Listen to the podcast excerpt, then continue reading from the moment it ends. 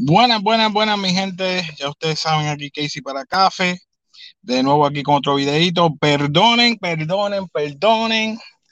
Estoy de camino a mi casa, no he podido llegar, pero vamos a empezar con el live. No me importa si escuchan gente fuera de... Van a escuchar mucho ruido, pero no importa. Vamos a estar hablando varios temas hoy.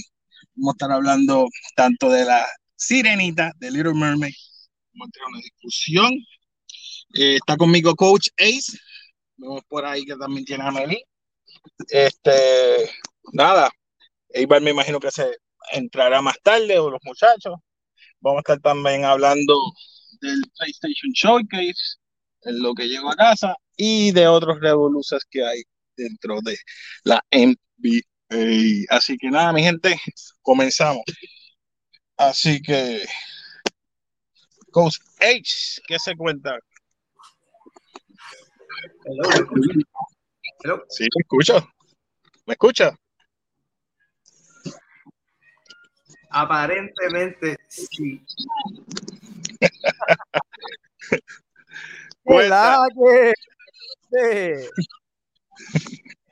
¿Qué te pareció la película de La Sirenita?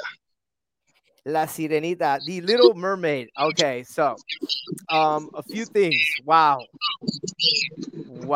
A mí literalmente se me olvidó que Disney loves to make their musicals so fantastical, tú sabes. Es un musical. Uh-huh. Un musical súper nítido, súper chévere. Me encantaron varias de las canciones nuevas porque habían canciones nuevas. Y eso es así, había como 4 o 5 canciones nuevas que yo tengo entendido. Integración de ritmos nuevos también. Uh-huh. Y honestamente, I got mixed emotions. Yo tengo como que emociones aquí con I say this, con mixtas, ¿sí? Mixtas, exacto. Mixtas. Pues cuéntame de esas reacciones mixtas que yo creo que voy a aportar ahí. Cuéntame. No. Ok, me encantó. Ahora estoy asumiendo, ya sé por qué hicieron una pequeña, la gran transición de el rol de Ariel como una sirena morena. ¿Viste cómo dije eso? Ajá, entiendo, una sirena morena. Ajá, y que eso trajo mucha polémica en eso. Exacto. Pero eso antes más adelante. Ajá. Si te fijas, esta versión de Little Mermaid se enfatizó mucho más en la sociedad y la comunidad del príncipe. Eso es así. No en la versión de muñequito que era, hay que enamorarse, hay que darse el beso profundo del amor, y vamos a ver lo que pasa. No, esto fue como que la transición de que ellos se están conociendo, pero a la misma vez conociendo dónde vive el príncipe. Que si te fijas, es un ritmo y es un sabor y una sensación caribeña. No. Porque la manera de muchos de ellos hablar, la reina era una reina morena también. A ver, la isla lleno de mango, carambolas, dragon fruits, coco, papaya. El énfasis que le dieron. Espérate, no te vayas, que yo creo que entra alguien más por aquí. ¡Oh! Llegó el nene del momento. No, Ricardo. No, mira, es que no, Nacho, esto fue, el tiempo se me estaba acabando y no pude entrar en el detalle. Así que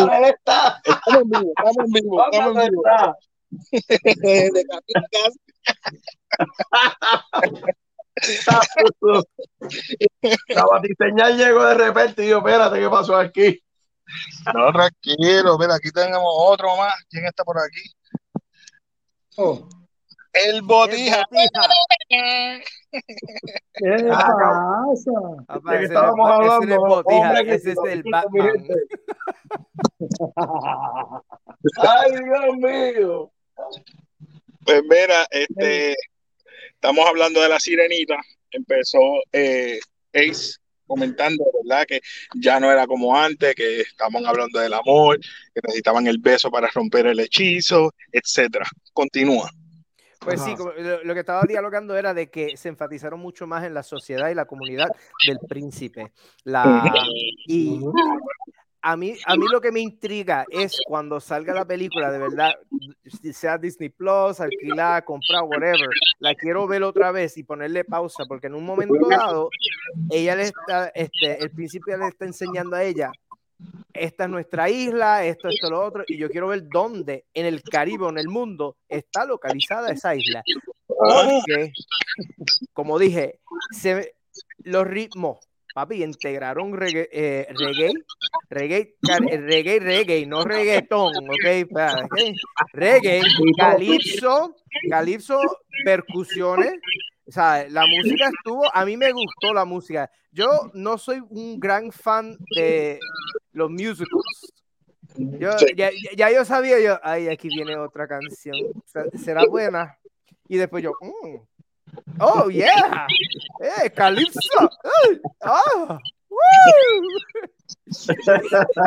y me lo gocé, literalmente me lo gocé, pero estaba dándome cuenta de todos esos pequeños cambios. Ahora sí, estoy un poquito, tengo emociones mixtas porque el cangrejo, yo me acuerdo, Sebastián, es un cangrejo que se movía, la voz de Sebastián no estaba tan fuerte como la voz del otro. Buen punto. Porque yo me quedaba con que that's not Sebastián, pero acuérdate que yo soy de la vieja escuela, de la primera Sirenita. Exacto. Y los chamaquitos no entenderán, ese es el Sebastián que es, no, el Sebastián de antes tenía más flow que esta voz. ¿Me entiendes? Well, you know, man. Exacto. Cambiaron la voz del pájaro de Scully, era varón, no, parecía una hembra. Era hembra. Flounder como que they did their best. I'm gonna say it. They did their best. Pero otra vez estamos con por lo menos yo estoy con la visión de muñequitos que se movían y hacían, y ellos hicieron lo mejor que pudieron con hacerlo lo más live possible. ¿Entiendes? I think that's more or less where I'm at. You know, I liked it. Me gustó, pero esos pequeños cambios, esas cositas fueron las que como que me sacaron de órbita. Ok. Bueno, me gustó el punto de la isla. ¿Y tú, qué te gustó de la película? No, yo primero quiero escuchar tu versión. ¿Qué te gustó de la película y qué no te gustó? ¿A mí? Sí, porque nunca hablamos de eso cuando la vimos. Nunca te pregunté. ¿Qué me gustó de la película? Te voy a decir que es una copia. Podría ser una copia de la anterior. Eso me gustó, que no cambió tanto. Ahora, lo que no me gustó es algunos puntos. Por ejemplo, no tenías que... poner el backstory exagerado del príncipe, el cual se entiende porque eso era parte de la trama nueva, lo que es familia, ¿verdad?, de él y todo, pues eso como que le restó estar muchas de las escenas con ella, extenderlo tanto, yo no encontré que lo extendieron mucho, o sea que el tiempo que utilizaron para ellos dos fue demasiado, fue largo para mí. Las canciones las podías acortar también. No le estoy quitando mérito a la joven que tiene voz, me encantó la voz, pero también no me gustó el CGI, no me gustó para nada. Creo que James Wan hizo un excelente trabajo hizo James Wan con Aquaman comparado con esto, porque aquí supuestamente eran muchos brillos y no lucía como que estuvieran bajo el agua, no sé, eso soy yo. El pez no se veía igual que Flounder, Sebastián para nada. Los ojos, siempre digo, los ojos de Sebastián me sacaban, no me gustó eso, pero en fin, si lo ves desde un punto de vista diferente que no sea The Little Mermaid o La Sirenita, pues puedes tomarlo como otra película nueva y diferente. Pero como ya yo soy vieja escuela, como dice mi compañero, todavía pongo por encima la del 89 a esta del 2023. No, claro.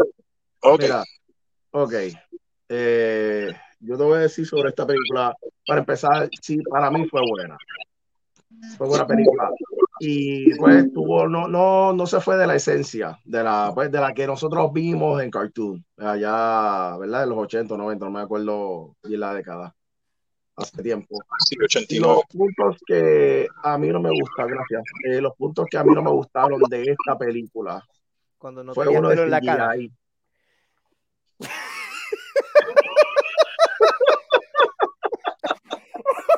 Manos mías, se me zafó, perdonen. Décadas. Estoy un poquito ronco. Si se entendió mal, disculpen.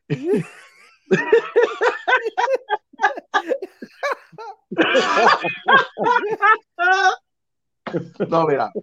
El CGI en verdad a mí no me gustó mucho. Se vio demasiado de cartoony para una película, ¿verdad? Live action. Como dijo Coach, en esas escenas de la isla, es como si Disney tuviese una paja mental de lo que ellos sueñan tener en algún futuro, ¿verdad? Todo integrado. Se fueron ahí un poco pues, de lo clásico, de lo que se puede llamar clásico según la, ¿verdad? La de Cartoon, no el libro.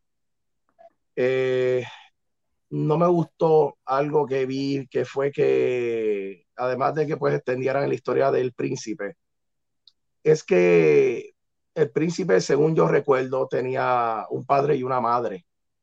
Y aquí últimamente he visto películas de Disney que siempre ahora es la madre nada más, o si no, o el padre. ¿Qué pasa con pues la familia, no, ese núcleo familiar? O sea, yo entiendo obviamente que pues hay ocasiones que está madre soltero, etc. Pero últimamente he visto que a Disney no le gusta tener al papá, ¿verdad? En la familia. O sea, hombre y mujer. Perdonen, esa es mi opinión, disculpen si suena un poquito... Eso es lo que a mí me molestó de la película. O sea, sé que esta versión es bien diferente, no fue, vuelvo y repito, no fue mala, pero de lo que yo me llevé y me disgustó fue eso. Los plus, sé que Úrsula hizo buen papel, fue bien nítida, no me gusta la actriz y en verdad hizo muy buen trabajo. Sebastián, aunque la voz jamás en la vida se parezca al original, pero... pienso yo que es lo mejor que tiene la película. En verdad, en mi gusto. Pienso yo que fue lo mejor que tiene la película. Eso sí, la trama a lo último fue un CGI bien, bien malo.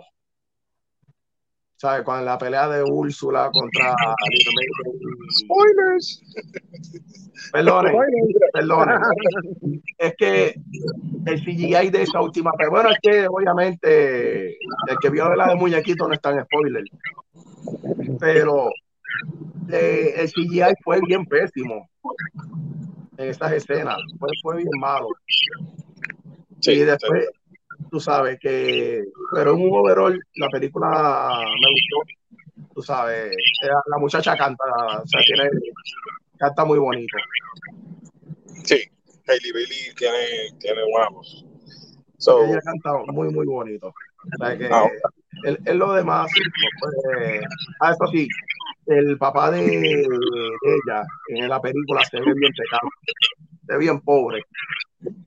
¿Sabes? Parece que no le pusieron el mero en hacer un buen Poseidón o, ¿verdad? Un buen Triton. Y en verdad fue bien pobre, ¿no? ¿Sabes? Parece que cogieron cualquier vestuario, ponte y vamos a actuar. Exacto. Entonces, esa por lo menos es mi opinión. Botija. Bueno, pues ustedes lo han dicho todo, en verdad. Voy a irme suave, estoy contento porque voy a portar bien. Entre comillas. A mí no me gustó, en verdad, a mí los actores para nada. Para mí la única que sacó un poquito de la cara fue Úrsula, pero obviamente me dice McCarthy. Y estoy contigo, aunque el cangrejo del CGI está horrible, pero pienso que fue la vida de la película. Pero los actores pienso que están medio flojitos. Ella no canta mal, canta bien bonito, pero tampoco canta tan wow, brutal como quieren hacer que canta, tú sabes. Como dicen ustedes, los CGI fallaron un poco. El papá de ella no me convenció. Esa cosa de que el príncipe y la mamá pues sea de un color y el del otro, y el papá pues no exista y él es adoptado. Cuando, ¿verdad? Me corrían, porque yo de historia no sé mucho, pero sé que si es de Inglaterra por allá casi siempre son blancos. Tú sabes, esas cosas así que se quedan obviamente en estos tiempos, pero yo me voy por la actuación. A mí la actuación de ellos no me gustó mucho, sinceramente. No de verdad que para mí, pues, obviamente no voy a comparar la de Cartoon, pues más o menos casi lo mismo en cuestión de historia, pero ¿sabes? No hay comparación, ¿verdad? No like. Y una pregunta, que ya que dijeron lo de Úrsula, ahí mira, mensaje de Carlos Díaz. Carlos Díaz, ya estoy ready. Ya para acá entonces. Ajá, dime. Ustedes no se fijaron que a veces como que ella está, por lo menos la cara, las facciones, como que empujando la voz esa que ella quería sacar, como la Úrsula original. Uh-huh. Y la voz, la boca se movía, pero ya la voz terminaba. Como que, y yo me quedaba como que, is this for real? Y yo, eso es verdad. No me voy a poner caca. Y después, de Kung Fu. Ajá, exacto. Estoy aquí.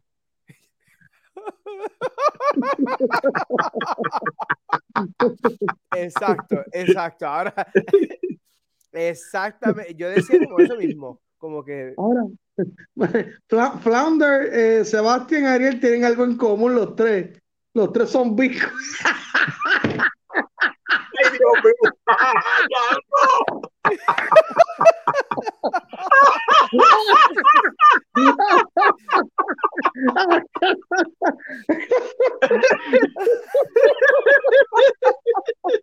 ¡No!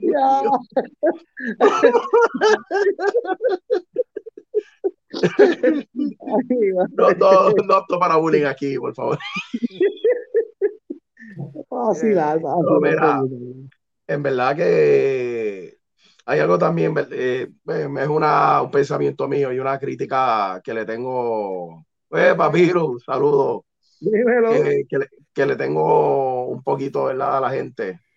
¿No? O sea, entiendo las protestas que hay sobre esta película. Yo las entiendo, y entiendo, o sea, y las comprendo, pero también hay una campaña, brother, de que esto es una porquería, que esto no sirve. Mira, las salas están vacías. O sea, hay gente que se ha prestado hasta para eso. Mira, mi hermano, o sea, vean las cosas primero y juzguen después. Bueno, te pregunto, si hay una campaña para meternos cosas en la... Ambas están mal. Está bien, pero te estoy diciendo, que hay espacio para las dos. Okay. Si hay espacio para meternos en la inclusión y toda la vaina, también hay espacio para los que no la quieren. Tú vas a hacer lo mismo que hace el que te hace daño. Bueno, papi, esto es... Ok, gracias. Gracias.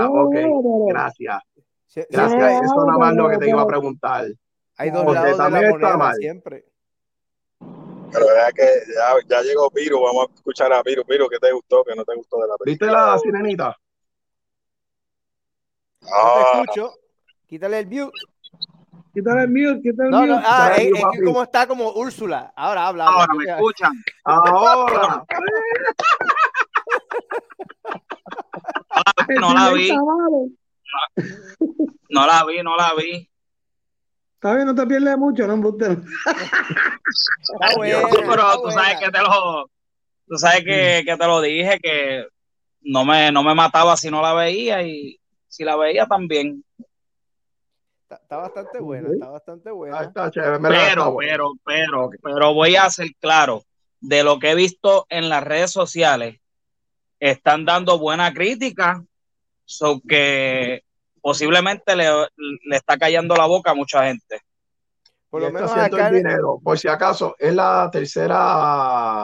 el tercer opening más grande de este, es lo que va de este año. Pues sé que esta semana se chavó los récords. Hicieron 100, se jodió 150 y pico. Exacto. ¡Qué bueno! Ahora se muerde y va a hacer otra. Exacto. Más rápido que antes. Más rápido. Familia. Ahora son fan de Furious Cartoon en anime ahora. Es la que es. Porque hay ahora viene y hace una serie de fans de Furious. No te vayas muy lejos porque hay un rumor que viene Torettos.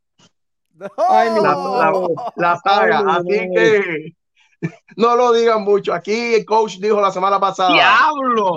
Lo que le falta es el viaje en el tiempo, así que no le den ideas a ese hombre, por favor. Este mundo se ahora falta que haga un multiverso de ese hombre. No lo diga, que eso va después. Cuando mezcle la gasolina, el nitro. No, pero mira, en verdad, La Sirenita con los números para mí estuvo buena. Ya, ¿verdad? No estuve de acuerdo en los puntos que traje. Espero que, ¿sabes? Que le vaya bien, ¿verdad? Porque tampoco, ¿sabes? O sea, no deseo el mal a nadie en este tipo de cosas. Que le vaya bien y el que le guste, que la apoye. Eso es todo. Acá en Estados Unidos ha cogido un auge, una cosa brutal, porque literalmente, ¿sabes? La comunidad afroamericana y afrocaribeña que hay aquí. Es correcto. Uf, y yo le doy clase a varios de los muchachos y ellos rápido como, hey coach, you gonna see the Little Mermaid? Y yo, yeah bro, I'm gonna see it. You know I'm Caribbean. It's like, yeah, it's very good. Take your daughter. Y yo, okay, está bien, cabrón. y me llevé las dos nenas, ¿sabes? Y todo eso. Y ahí fue cuando me di cuenta de que se enfocan mucho en el afrocaribeño.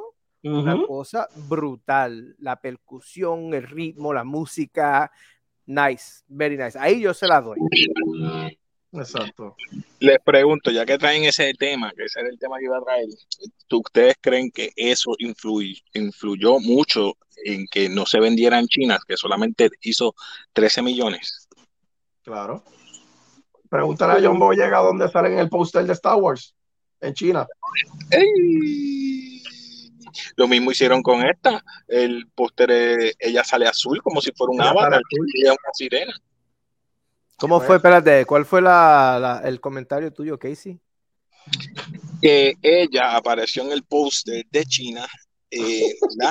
Como azul, en vez de ¿verdad? De su color trigueña o negra, pues morenita.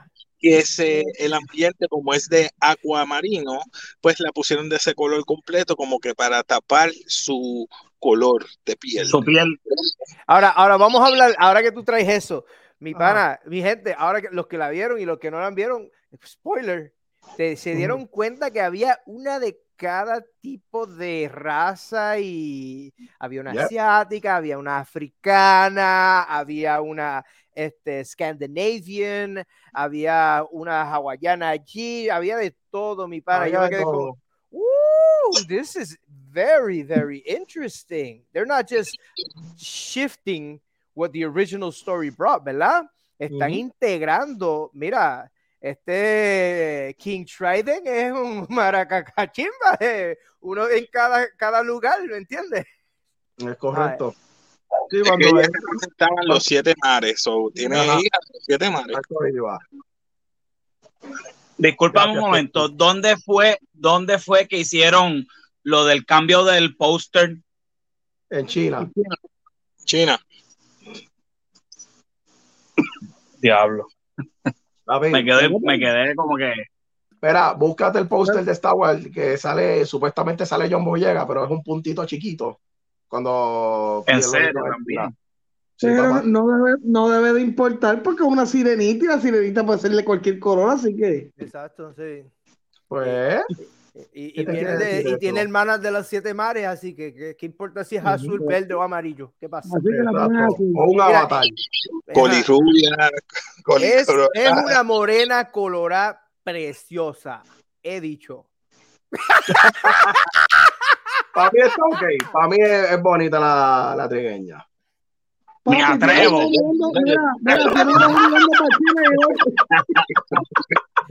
Tiene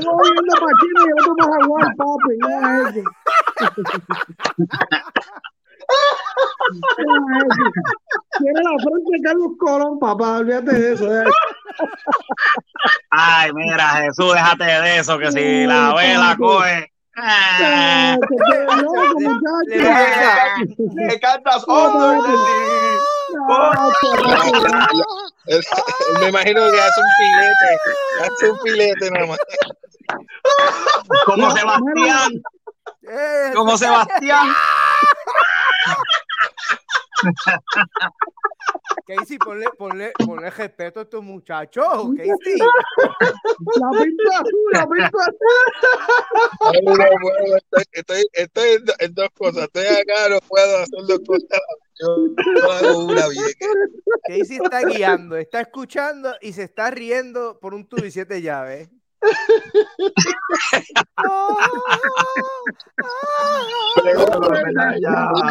Ella es bonita. Le pregunto, para cerrar con la sirenita, ajá, ¿hubieran hecho el cambio que hizo Disney con la sirenita si fuera el caso de ustedes, o lo hubieran dejado original? Nos falta, verá, lo hubiesen dejado original. Para mí lo hubiesen dejado original. No sé por qué pasó, si pasó, pues Yo no hubiera hecho la película, la no es necesaria. Ya hicieron la sirenita en los 89, no hay que hacerla ahora. Es correcto. Es la verdad, es como Lion King. O sea, tú hiciste un masterpiece y viniste y lo hiciste en real life y soqueó. No es lo mismo, no da gracia, no. El CGI ese fue una basura, eso de Beyoncé y no. Me estás dañando esos clásicos.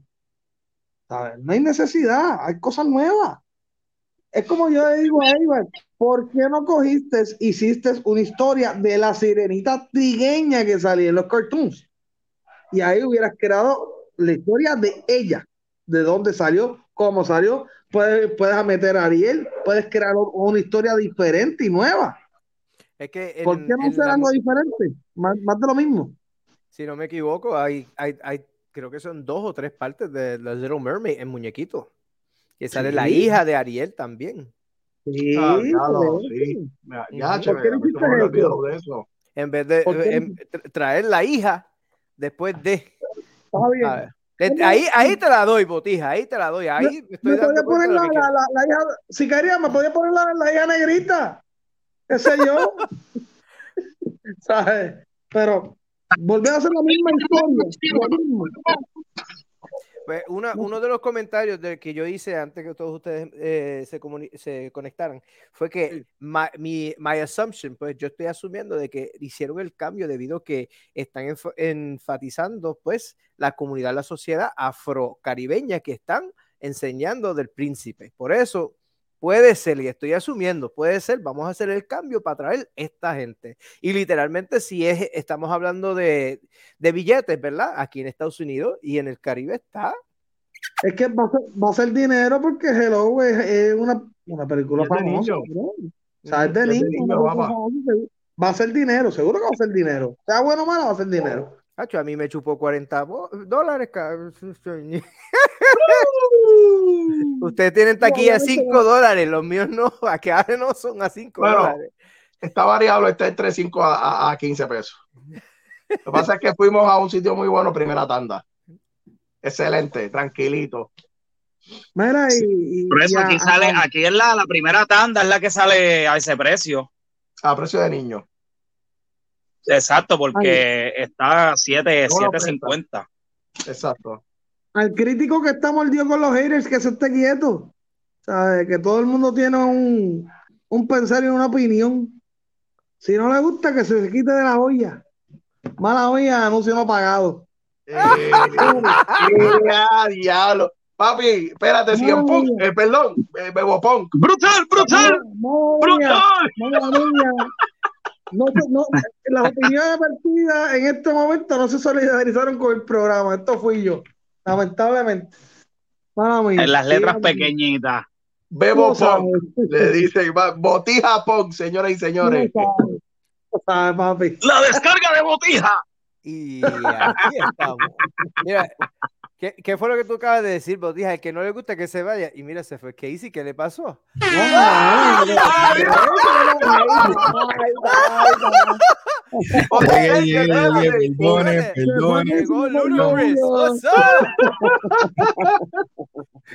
Llegué. Saludos, Ricardo. Saludos, Ricardo. Gracias por las bendiciones. El negrito ahí. Sin negrito. Claro. Pues sí. Está contento. No quedó mal, no quedó tan mal. A mí me gustó que hicieron, ¿verdad? Una copia y quedó bien. Lo único que yo creo que estoy de acuerdo un poquito con Botija, que no deben hacer live action más. Crea algo original ya. Deja de estar usando live action. Los estás quemando, los estás dañando para hacer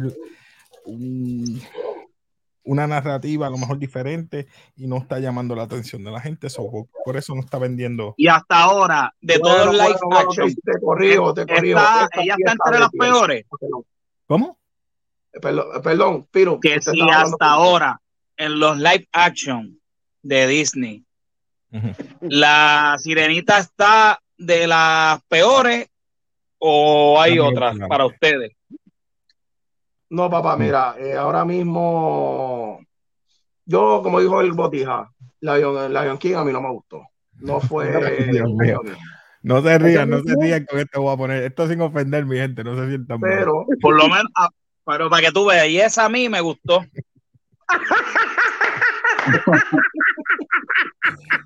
Ay, Dios mío. Aprueba ese mensaje. Toda la razón. Aprueba ese mensaje. Ay, es más, oigan Morgan Freeman como la Sirenita y la veo. Como rey. Hablo, papi. Diablo, la tendrán que hacer con el presupuesto del Canal 6. Ay. No, mira, déjame quedarme callado porque después se molestan. No, tranquilo. Tíralo al medio. Ay, ahora el otro tema. Bueno, tenemos el otro tema, tenemos el PlayStation Showcase. Déjame poner por aquí el banner que en el carro no podía, así que me disculpan. Así que el PlayStation Showcase nos trajo muchos videojuegos que todo el mundo se estaba quejando, pero la gente, esto soy yo, la gente todavía sigue molesta porque muchos de estos juegos no son exclusivos de PlayStation. Y que esperaba. También mucha gente está mordida con eso. So, ¿cuáles juegos a ustedes les gustó del PlayStation Showcase? O por aquí un videito o algo que ustedes pensaron del PlayStation Showcase, los que lo vieron. Para mí fue el mejor. El de Spider-Man. Okay. Para mí fue el mejor PlayStation Showcase que yo he visto durante años. No sé por qué la gente se molesta. No sé por qué la gente, pues son mordidos. Eso se llama ser un mordido. Porque en verdad hace tiempo yo no veía un showcase de PlayStation bueno. Lo que tiraban era, mira. Pero ahora. Esos son fanáticos de Xbox, los que están tirando el hate. Ey. Mira, Casey, sácamelo del aire. Este fanático de la Sirenita. Sácalo del aire. No, es que hay muchos juegos. Lo bueno es que trajeron muchos juegos. Un montón de variedad, brother. Recordemos que también se había cancelado el E3. Eso lo cancelaron. Y por eso es que vemos muchos trailers de videojuegos. No sé. Hey, coach, yo sé que tú no eres gamer, pero tú lo viste. ¿Te gustó alguno o algo? Bueno, los que vi, ¿sabes? Yo no soy bien gamer una cosa, yo me siento cuando yo era chamaquito, cuando no tenía nada que hacer, jugaba, llegué hasta Nintendo 64 y después de ahí lo solté. Aquí dice, I played a little, me gusta los Dave & Buster's, Places to Go, Gun Games, me encanta, pues, debido a mi trabajo anterior, o sea, fui militar, me encanta disparar, pero los que vi, las gráficas, he jugado, y me gustaron las gráficas tan nítidas, yo me quedé un jato, si acaso, duré 25 minutos de ese mismo YouTube ahí, y después dije, all right, this is getting like monotonous. I got more important things to do than just to sit down and watch an hour and 15 minutes of imaginary killing things. You know, I've done this in real life. Okay, I'm done.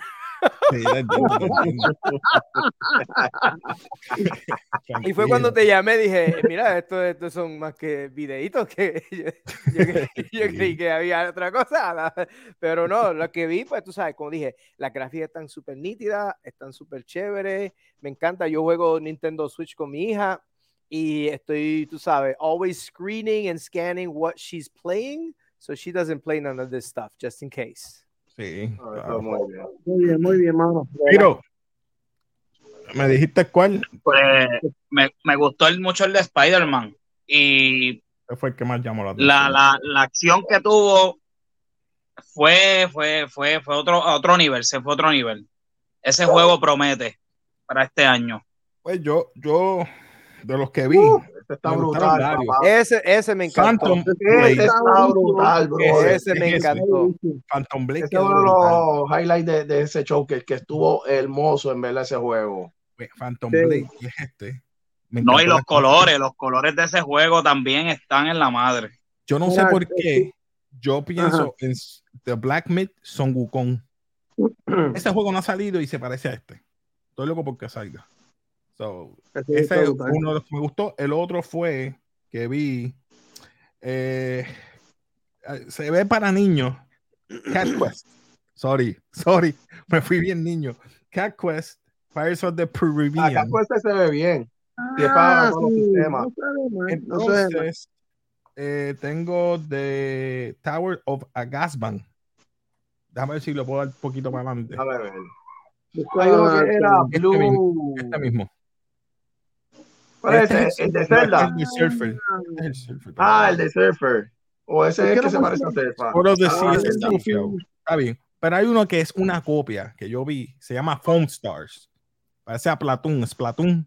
Una ¡Diablo! Copia. De Square Enix. Ese juego es de Square Enix. Exclusivo para Play 5. Y es una copia casi exacta de Splatoon, papá. Uh-huh.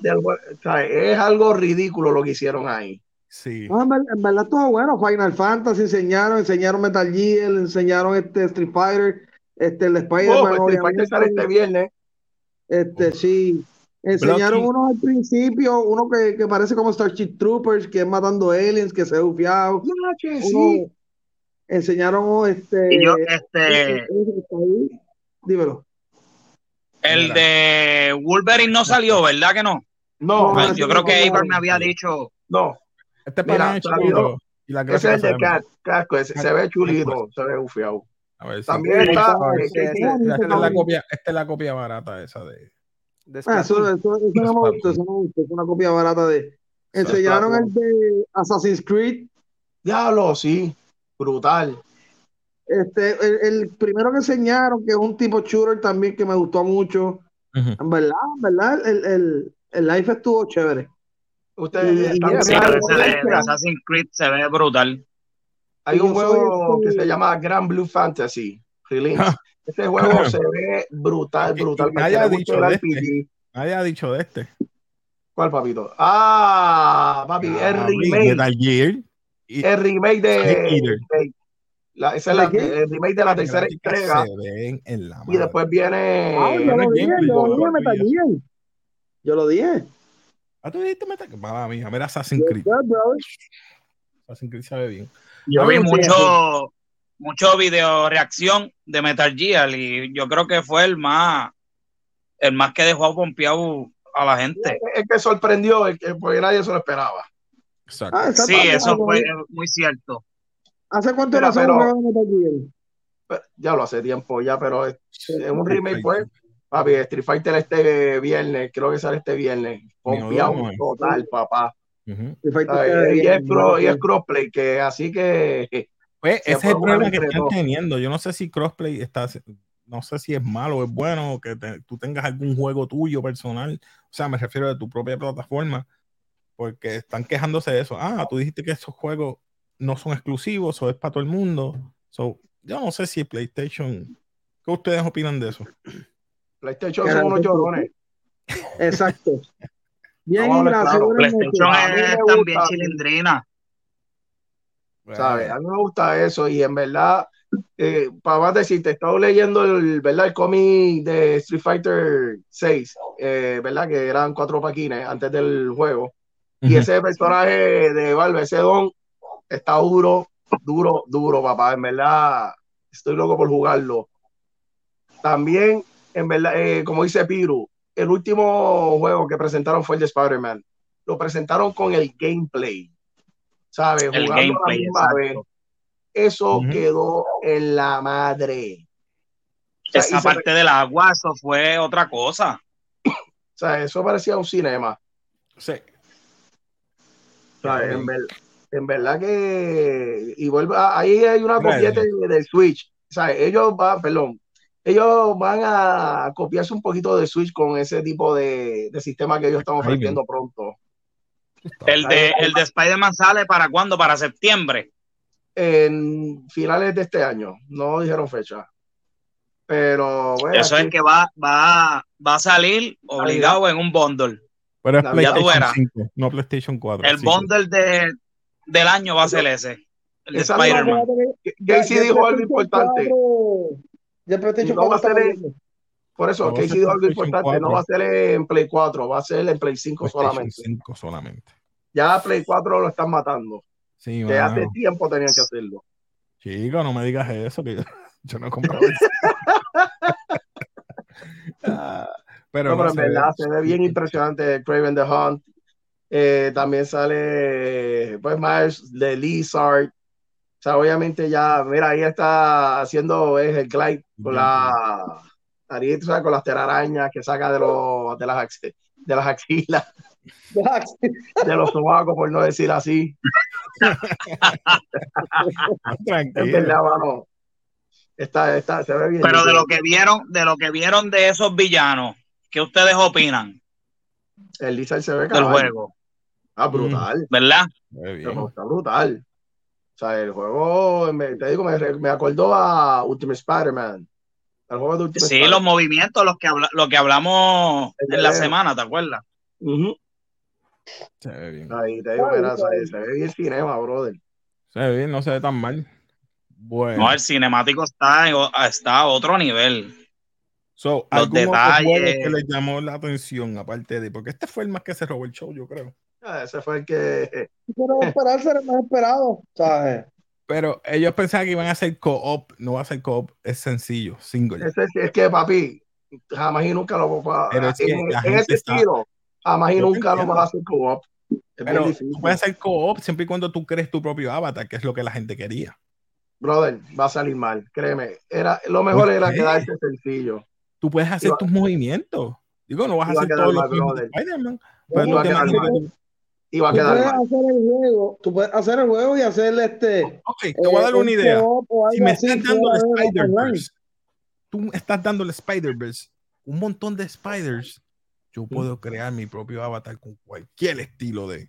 Al online. Sí, eso sería una idea súper brutal.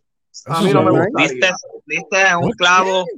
Muy... No, porque... Ok, voy a decir el por qué. Porque ya eso lo hiciste en los otros juegos.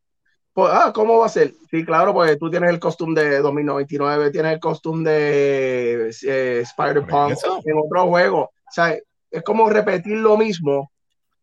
No sé, a mí no me gustaría. Siento que estoy repitiendo lo mismo. Pues, esperando una nueva...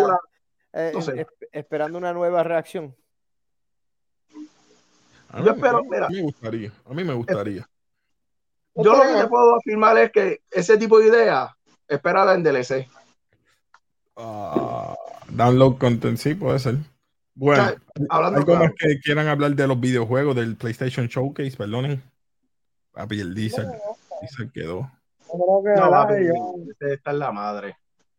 ¿qué te digo? El juego que espérate, no... eso está impresionante. Quedó una bien. Película. Son una película, mira. Quedó bien. No quedó mal. No, papi, eso quedó hermoso. Mira eso. No, y la cámara. Uh-huh. La cámara tiene los destellos del sol. Uh-huh. Sí, mano. No, y la secuencia, la rápida. El agua, mira cómo se ve el agua. No fallaron. Quedó bien.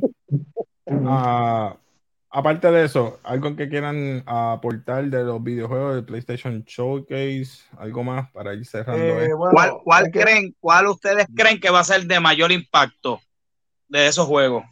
Lo estás viendo ahí. Bueno, Final Fantasy 16. Acuérdate que va a salir Final Fantasy. Ese se pareció a Godzilla del cine. Sí, de Instagram. Tienes razón. Mira, Rocket, de Transformers. Exacto. Papi, pues mira, Final Fantasy 16 sale a finales de junio, que también está brutal. Ese juego está no, y Final Fantasy tiene gente que son, ¿sabes? Fanáticos. ¿Va a ser el juego del año? Yo estoy entre Spider-Man y Final Fantasy. Mira, y Zelda, brother. No sé si entre esos dos. Entre esos dos van a tener buena reacción. Pues es de PlayStation ahora mismo, eso de Final Fantasy y Spider-Man, que son exclusivos de ellos. En cuestión de general, yo, papi, incluyo a Zelda. Zelda está, en verdad, se ve a otro nivel. Breath of the Wild. ¿Y por qué el de Wolverine no salió? El de Logan. What, Tears of What era que se llama el de Zelda. Tears of War, algo así era. El de Wolverine no es Tears algo. No me acuerdo. El de Wolverine no salió pues sencillamente concentrándose en Spider-Man, papá. Me imagino para que será para el año que viene. Se espera ese juego o el otro. Recuerda que mira lo detallado de ese juego. Y lo mucho que han tardado para hacer una secuela de Spider-Man. Imagínate Wolverine. O sea, de ese mismo calibre. O sea, se tarda para que quede bien y el público le guste. No, y la diferencia del de Midnight of Songs, tacho, es una mierda, mira. Tacho. Por eso, pues, mira cómo se ve. Es diferente. Piru, recuerda esto. Esto es cinema. O sea, tú estás jugando una peli en una película y obviamente tú la vas a ver así. Cuando ya es algo de Midnight Zone es estrategia. Vista, Midnight Zone no se ve mal, es un tipo de estrategia que, pues... No, pero no se ve muy bien, Iván, me perdona. No se ve muy bien. Recuerda que es un RPG estratégico con mucha gente. La de Zelda la voy a conseguir yo para el Switch aquí. Brother, está bueno. Zelda está bueno. Está como Luigi y no es por tirarlo al medio, sorry. Bueno, gente, pues seguimos. Vamos a entrar entonces a una polémica que yo creo que todo el mundo quiere saber qué está pasando en la NBA con los juegos de las finales, desde Jokic.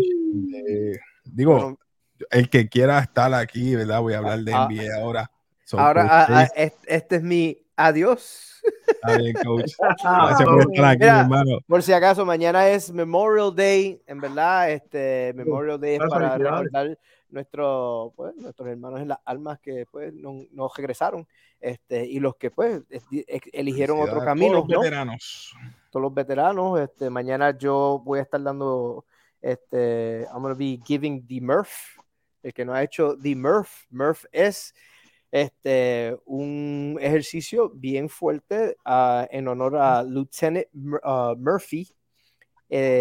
Consiste de 1 milla con un chaleco 20 libras para los varones, 14 libras para las hembras, 1 milla corriendo, 100 pull-ups, 200 push-ups, 300 air squats y otra milla. Me duele.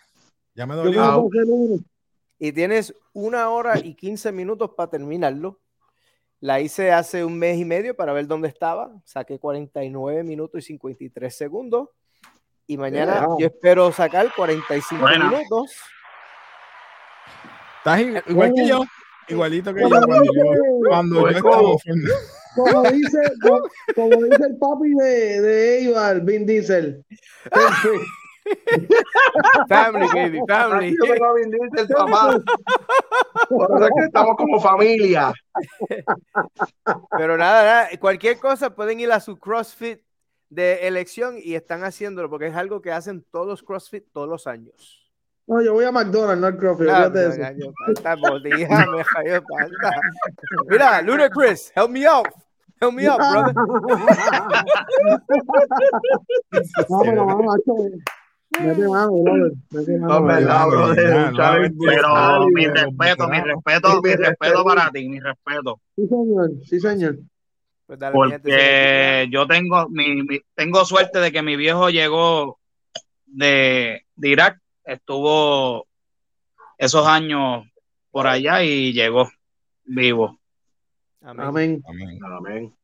Mira, que saquen el popcorn, que el NBA está bueno ese tema. Vamos a ver. De la chica allá. Andrea Tropolich.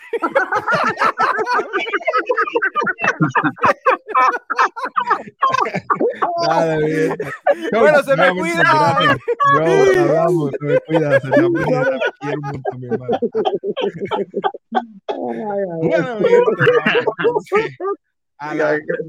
Gracias, papá, y en verdad, mi respeto. A la pelea, NBA. Bueno, mi gente, vamos a hablar de NBA ahora, así que es parte de entretenimiento. NBA, 3 puntitos. Yo no vi el juego, vi los últimos de parapelo. Voy a poner esto aquí en lo que hablamos, así que, ¿qué ustedes opinan? ¿Qué está pasando en la NBA? ¿Puedes poner ese momento, Casey? Buscar ese momento y ponerlo para que el público vea. Este fue. Bueno, no, muchachos, faltaban 2 minutos ahí. Voy a echarle más para adelante. No. Ese fue el supuesto dagger. El supuesto dagger. Ahí está. Espérate, no dale para atrás. Sí, ahí. Este fue un zángano que lo cambió. Que yo pensaba que este era el dagger. Búscate a ver, güey. A ver cuál es el dagger. Mi hombre no durmió anoche, papá, con ese canal. Derrick White. Me dicen que todavía Gio está durmiendo todavía. Quedó como una película. Según lo que vi, quedó como una película. Tengo que poner eso de nuevo. Lo más brutal. Mira, tira de 3. La tira. Ocho, es que le cayó ahí mismo cuando le está subiendo.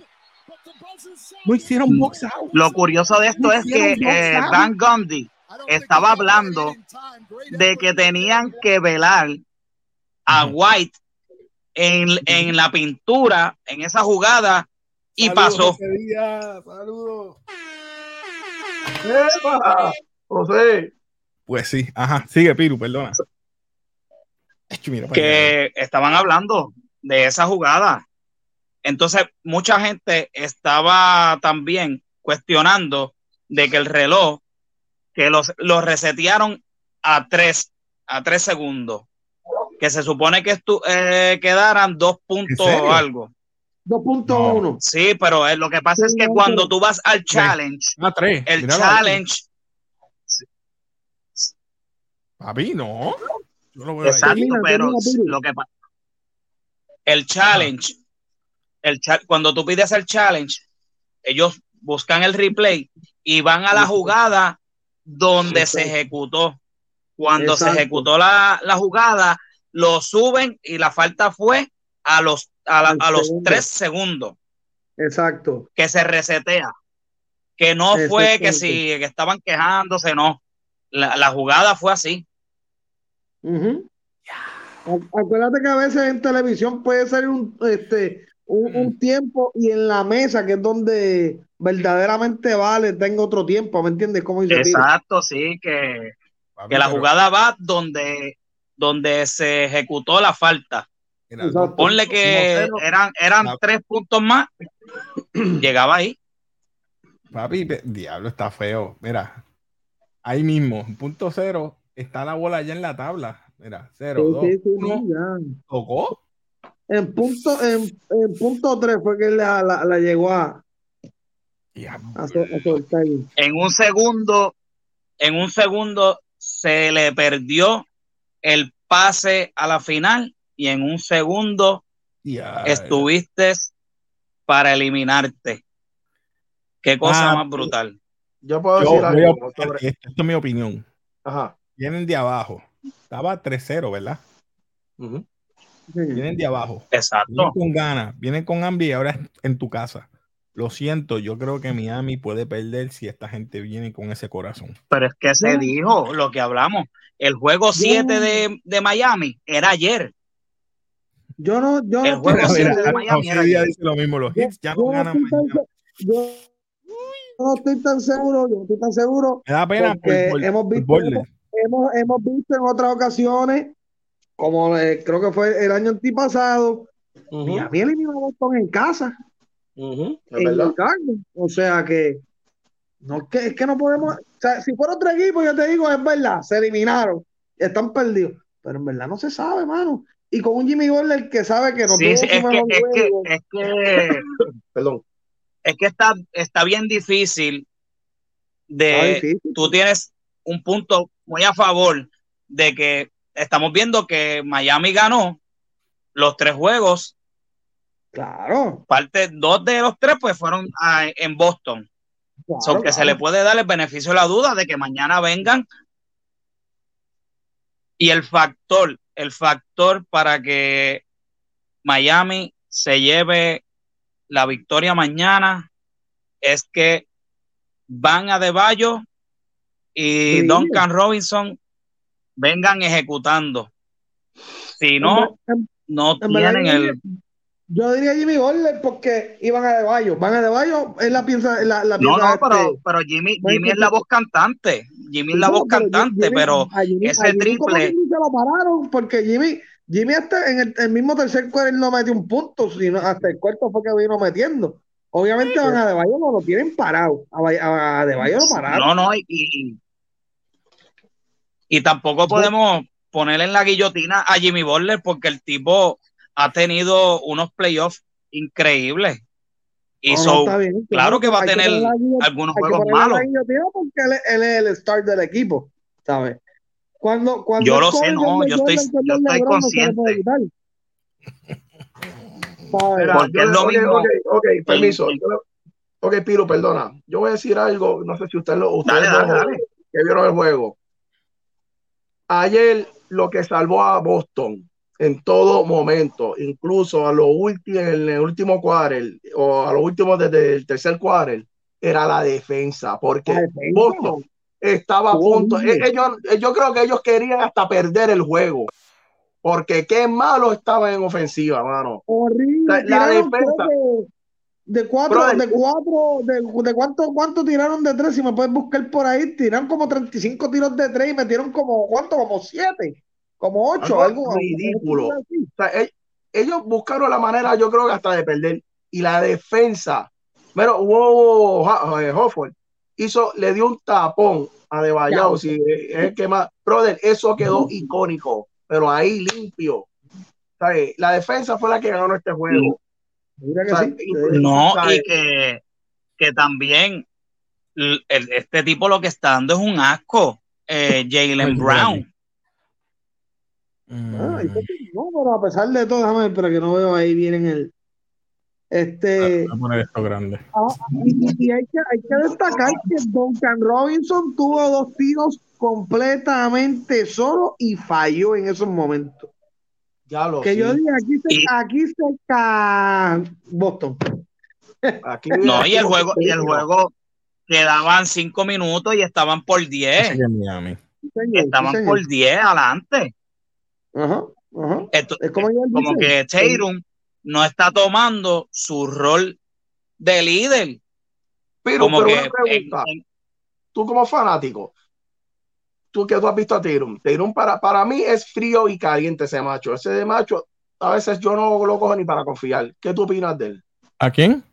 A Tatum. A mí no me gusta él porque él de repente está caliente y de repente olvídate, Iceman. Él es un gran jugador ofensivo, pero cuando cae en sequía ofensiva no toma las decisiones que tiene que hacer un líder. Si yo vengo mal ofensivamente, vamos a apretar en la defensa y vamos a buscar los espacios a mis jugadores cuando me vayan a doblar. Lo que tiene que hacer un líder, que eso lo hace LeBron, eso lo hacían los mejores jugadores. Wade, Kobe. ¿Qué tú quieres ver? ¿Los stats de Boston o de quién? Ahí te la puedo dar, pero te tengo que decir una cosa. Es que el problema es que todos estaban malos, ¿sabes? Y tú dices que Tatum y Brown jugaron mal, pero búscame los números de Tatum y Brown. ¿Sabes? Está bien, estoy hablando en la serie completa hasta ahora. Ellos tuvieron los últimos dos juegos buenos, pero que está brutal, porque ¿verdad? Para mí, Miami no las tiene la de perder, porque era un equipo que no estaba en el papel. Ese equipo es rompió el bracket de todo el mundo. Boston sí tiene las de perder, que es el equipo que tiene todas las armas ofensivas, las herramientas. Compárate los números de Miami versus Boston. Es superior. Mira, José Díaz me piro. José Díaz dice, Jason Tatum es bueno, pero es inconsistente y le pasa lo mismo que Anthony Davis. Gracias, José. Y empezaron con la tiraera. No es tiraera, pero es que ¿por qué tiraera? Muy bien. Como diría el profe. Anthony Davis, porque Anthony Davis es de papel.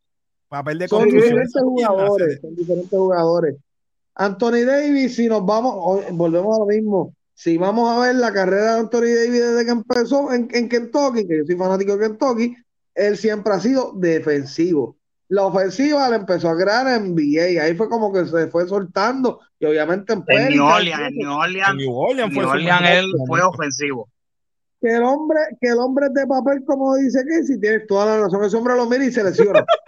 Es claro. Pero tú decís, y es frustrante ver a un tipo tan bueno que se lesione tanto, pero cada vez porque que es un chamaco que tiene un talento brutal.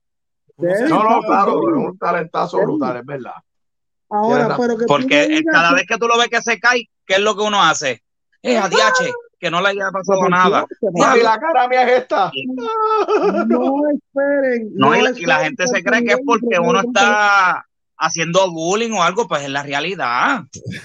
Porque ya tiene un patrón que el tipo ya está todo fastidiado. No esperes que Anthony Davis te promedio 30 puntos por juego, porque no lo va a hacer. Anthony Davis no tiene 30 puntos por juego. No, jamás de los ni solo lo hizo. Como dices, ¿verdad? Te dieron, hay veces que viene que no falla una, hay veces que pues inconsistencia, tienes toda la razón. Y no se está diciendo, y entiendo el punto de Eibar. No es que estamos diciendo que Tatum es malo, porque es una estrella. Un caballo. Pero cuando cae en las lagunas, que no mete el balón, él es el peor villano para su equipo. Bueno, es verdad. Tienes razón, tú me dices mis amores, Thompson y Jordan Poole en la final con esta gente, con los Lakers. ¿Cómo fue? Como Klay Thompson y Jordan Poole contra los Lakers. Ese fue el peor villano, porque esos dos no metían ni juntos ni nada. Jordan Poole y Klay Thompson, sorry. Tengo que decirlo. ¿Tú eres fan de Churri? Sí. No es que sea fan de Churri. Sí, pero es verdad. Todavía te duele. Jordan Poole, wow, no era de esperarse. Papi, le dieron el max. Ahora no saben qué van a hacer con él, porque tiene la pelea de riña con Green. Ya ese tema se tocó y te lo dije. Era de esperanza porque Jordan Poole no estaba contento en Golden State. Después ese puño. ¿Tú te crees que yo voy a estar contento toda una temporada con un tipo? Está como un rey un rondo. No quiero jugar con este. Pero vemos. A él le dieron la extensión después del puño. Y él fue el que escogió. Pero si tú no estabas contento, tú no firmabas el contrato. Tú no vas a escoger, porque él sabe que en ningún lado le iban a dar ese contrato. Tú no lo vas a coger. Dime tú no lo cogerías. Pues claro que lo vas a coger. Pues claro, pero ok. Aunque yo esté disgustado, una cosa es estar disgustado, otra cosa es ser estúpido. Y él yo voy a coger mi dinero. Claro, pero y ahora vamos a hablar de Clay Thompson. Pero lo que pasa es que hoy día también. No pueden ponerse muy chango los jugadores, porque eso es una mierda de que ahora estén presentando todo lo que pasa en el camerino, ¿no? En el locker room, es de allá, eso no lo tiene que saber nadie. Entonces lo están llevando... Espérate, Piru, espérate. Eso salió de una cámara de alguien que estaba en la cancha. Eso era interno. Pero eso es una organización. Mira, eso es una organización grande y se supone que no hagan eso, pero es que hasta el mismo Damon Green habla lo que pasa.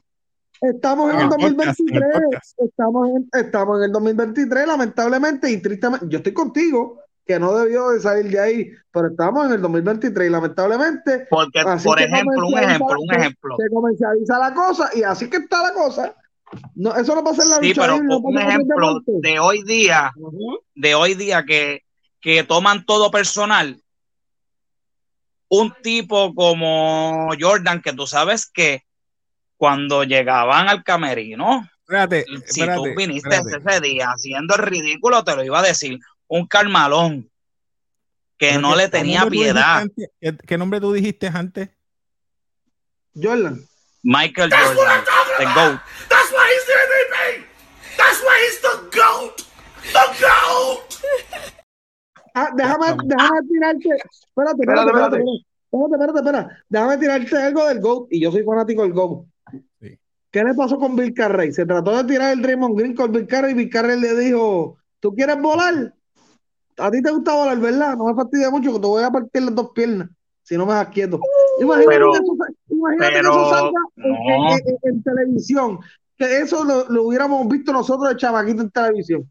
Es verdad. Te voy a decir algo. Las redes sociales en esa eso es lo que voy. Privacidad, en cuestión de privacidad en esas organizaciones ha sido un veneno porque se está difundiendo cosas que se supone que no nos enteremos y por culpa de dos o tres dentro de esa organización, claro, billete, ahora mismo también, pero también las redes sociales han servido para hacer esta telenovela. Claro. Para que tú hables en el off-season. Es correcto, papá. Exacto, no, y tiene un 50 y 50. Sí, las decisiones, desde que LeBron, nunca eso se había visto, de que iban a televisar una decisión para dónde tú ibas a jugar. ¿Y cuántos millones todo es mercadeable?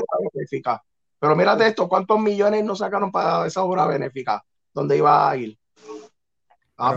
No, sí, eso está muy bien. Yo te voy a decir una cosa. Pero entiendo yo que tienen que controlar lo que es para la media y lo que queda tras bastidores. Pero eso es lo que tú y yo sabemos que es para mí y que no. ¿Qué dice Casey? ¿Qué pasó? Yo diría que como organización en cada de los equipos, si tú vas a hacer tus prácticas, tú vas a hacer tu off-season, nadie va a tener cámara, ni inclusive los trainers, ni nadie, ni celular. Todo va a ser práctica, celulares afuera. ¿Por qué? Okay. Porque te estás promoviendo a que sepan también tus técnicas de juego, etcétera. Lo iba a decir ahora mismo, exacto. Ok, muy bien. Ustedes tienen la razón. Volvemos a lo mismo, mis amores. Sencillo. Dinero. Lucho, oye, lo más básico es la lucha libre. No, pero déjame hablar, Pino. Espérate. Yo sé que quieres papita, pero dame abrir. Lo más básico es la lucha libre. En la lucha libre pasa lo mismo. Lo que pasa es que obviamente tú dices, ah, pero espérate que la lucha libre te embuste, es ficticia. Ellos saben, ellos cogen la misma táctica, papi, porque obviamente eso vende. Ellos tienen otros deportes con que competir. La internet es grandísima y eso es lo que mueve a estos chamaquitos hoy en día, estos fanáticos. Lo real. Claro que todos sabemos que eso no debe de pasar, de que salga en televisión y que algo lo difundiera, no. Pero lamentablemente va a seguir pasando. Voy a dañar con esta pregunta. La polémica y el morbo, claro, es mercadeable hoy día. Es claro. Verdad, tú lo dijiste. Piru, ¿qué va a ser la pregunta? Ya tú lo contestaste, Piru. Ya claro, que mercadeable. Mira Steven A. Smith, que es uno de los reporteros. O Kim Bailas, que lo que hacen es hablarle a Sofía, pero ellos son parte de la novela. Ellos son parte de esta novela. Kendrick Perkins, ese... ese descarado, y que poniéndolo de cronista, que ese tipo tiene para... Hey, él instigó a que le quitaran el MVP a Jokic, diciendo sí, que porque sé, racista, que si por... Perdonen, mi gente, ni diciéndole que debe, es cierto. Eso, y era de Jokic. Siguiendo lo que, sí. Lo que verdad ocurrió, y lo que pude observar fue eso. Él instigó a decir de que por racismo le quitaron, ¿verdad?, el trofeo a Joel Embiid, que se debió ganar. Está bien, él tiene sus números. Yo no le quito a Joel Embiid, es buenísimo jugador. Se lo tienen a lágrimas, a lágrimas. ¿Qué me probó Jokic contra los Lakers? Que sí debió ganárselo. Sorry, es la verdad. Pero es algo que yo estoy molesto, porque supuestamente para ti medirte en la carrera del MVP Race, supuestamente el récord del equipo no va, ¿verdad?, con lo que le piden en la carrera para el MVP, ¿verdad? Estadísticamente individual. Lo que tú haces en la temporada. Se supone, pero ahora se supone que influye el récord. Se supone, ¿verdad? Se supone. Es que tú has cambiado. Para mí, Jokic estuvo sólido todo el año primero, puso los números, mira dónde está, porque otras veces el MVP se tarda, lo habían dado hasta en las finales, uh-huh. Y este año lo dieron así de rápido. Papi, yo te tengo una contestación, lo que pasa es que no te la quiero dar en vivo. Tírala, esa es tu opinión. Yo sé, en verdad, yo lo que te voy a decir es esto. Para mí, ambos fueron buenos jugadores en la temporada, pero yo lo sentí más, por lo menos esta temporada lo sentí más superior. El desempeño, como líder, pero llevó los números y llevó a su equipo donde están hoy. Pero lamentablemente las cosas, a lo mejor por lo que dijo un analista de este canal famoso, pues le hicieron caso, y para que no lloren o no digan los que saben lo que diga este analista, o los fanáticos de este analista digan, y pues digan lo que no es. ¿Qué será? ¿Que estaban buscando un norteamericano que hace tiempo no ve un... Emotional damage. ¿Habrá racismo? ¿Eso no será? ¿Racismo envuelto? Ay. Bueno, está esta parte. No quiero llegar a eso, pero... No, pero espérate. Deme su opinión, deme su opinión. Tenemos a Giannis. Giannis y Jokic, los que han comandado los últimos años. ¿Qué te hace pensar? Enví también. Mala mía, los tres. Exacto. No, pero digo en cuestión de que han dado los MVP. Gabriel dice, no sé si hablaron de Little Mermaid, pero para mí estuvo buena. Lo único malo fue la voz de Sebastián. Hablamos de ella, pero hablamos al principio. La voz de Sebastián no es la misma. Sí, estaba malita. El chamaco de pero Beat no es americano, es africano. Es que estoy tratando de decir. No, escúchame, él va a jugar para Francia. Está brutal, va a jugar para Francia. Espérate. Gracias, José Díaz, que estoy tratando hace media hora de decirlo. O Embiid no es americano, Embiid es africano. Es que no me dejan hablar, ¿sabes? Déjenme hablar, por el amor de Jesucristo. No, eso era que él es africano, que no es americano. ¿Sabes qué? Quiero hablar. ¿Sabes? Y Giannis no son gringos. Sí. El punto tuyo es que quieren dar un mercadeo más allá de, ¿verdad? De Norteamérica. No, yo pienso. Ya que ustedes no lo van a decir, yo lo voy a decir. Lo voy a decir. Dilo. Lo que pasa es que no quieren que la cara de los MVP siga siendo un extranjero. Prefieren que sea un afroamericano porque es africano. Al revés, para mí es americano. Afroamericano. Prefieren un afroamericano, que ellos prefieren un afroamericano que tenga la cara del MVP que a que otro extranjero vuelva y le quite. Se lo ganó Giannis. Se lo ganó Jokic ya 2-3 veces. Pues mira, están cansados. Esa es mi opinión, mi gente. No estoy diciendo que eso sea así. Es lo que yo puedo observar. Para mí es al revés. Para mí lo están haciendo para eso mismo. Porque ahora mismo, pero en la historia Denver había llegado a las finales. Y es la primera vez que llegan. ¿Con quién? Mira. De centro. Jokic. Un tipo de dónde, de Serbia, es que Jokic. Serbia. ¿Sabes? Es que vende. A lo mejor a las personas de color o a los rednecks o whatever, mala mía, es mi opinión, no les gusta, pero en la FIBA y en el otro mundo, bajar el billete, hay más gente, nosotros no somos los únicos que vivimos en este planeta, hay más gente, y obviamente. Exacto, entonces el argumento de la gente, que no tiene estilo, que no tiene que tiene brazos de vieja. Yo sabía que esto tú venías caliente, Piru. Yo sabía que tiene más visión que muchos point guards. Tiene más visión que muchos point guards natos. Oye, Piru, perdonando, ¿verdad? Hoy no hay, en esta era no hay point guard, básicamente.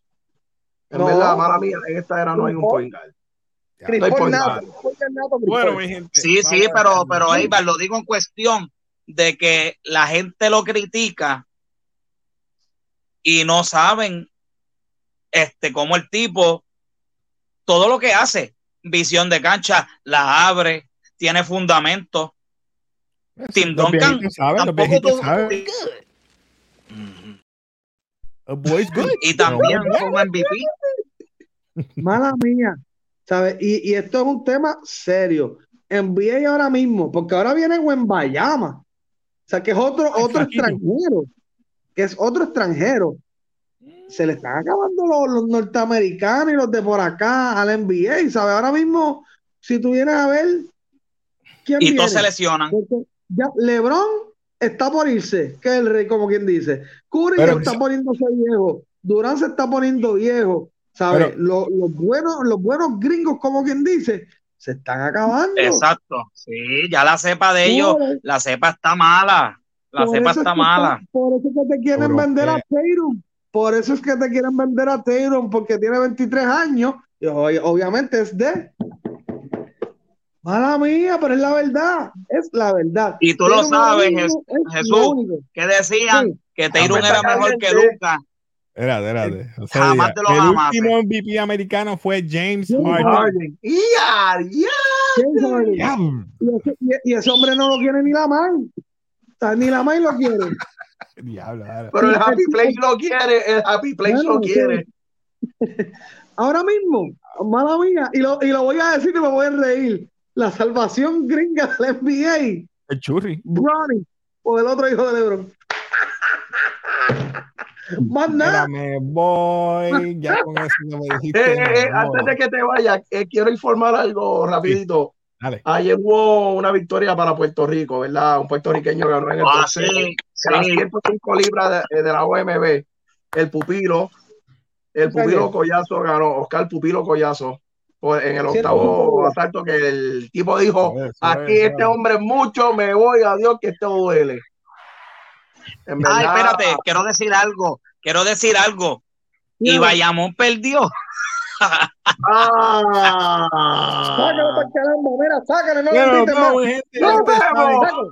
Si te gusta todo esto, suscríbete, dale like, comenta y como siempre nos despedimos aquí de Café. Mi gente, gracias por estar aquí nuevamente y como siempre. Peace.